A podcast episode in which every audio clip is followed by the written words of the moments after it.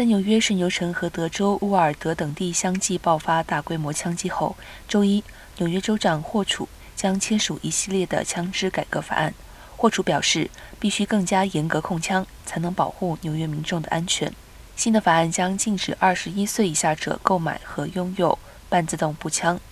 除了对半自动步枪的年龄限制外，纽约人在购买防弹背心和防弹衣时也将面临更严格的障碍。纽约州还将威胁大规模枪案定为一种犯罪，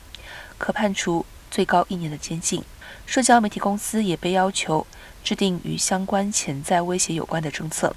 新法还将要求新枪支配备冲击压技术，可以让执法人员通过识别与犯罪现场遗留的爆炸枪弹相匹配的枪支标记，更容易追踪未来罪犯。